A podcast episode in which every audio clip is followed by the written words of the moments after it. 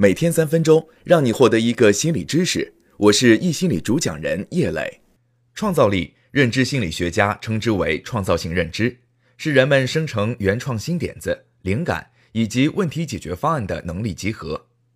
好的创意需要人们对问题本身和所处环境的正确认知，更需要别出心裁的创造。在这个快节奏的复杂社会，对这个世界拥有强大的创造性认知是制胜的关键。创造力分为两种：发散型和聚合型。发散型创造力是利用有限的信息产出无限多的创意，催生出不同创意的全新组合。聚合型创造力是整合大量信息，梳理出针对问题的一条最优解决方案。聪明的你一定注意到了，真正的创意奇才必定既是发散者又是聚合者。然而，聚合的前提条件是发散，因为后者为前者提供了宝贵的聚合素材。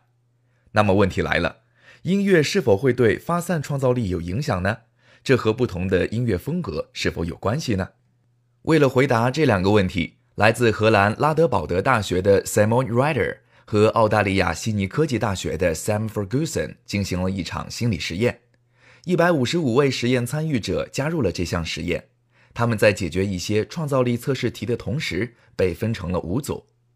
前四组边做题边听平静、欢快、悲伤、焦虑曲风的古典音乐。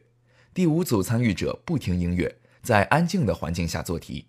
实验结束，到底哪一组的创造力得分最高？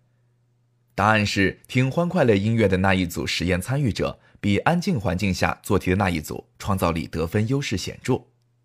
Ryder 和 Ferguson 表示，欢快的古典音乐同时具备正向情绪诱发力和激发性强烈的觉醒成分两个特质，而这些都对思维的灵活性颇有注意，从而进一步提高创造力。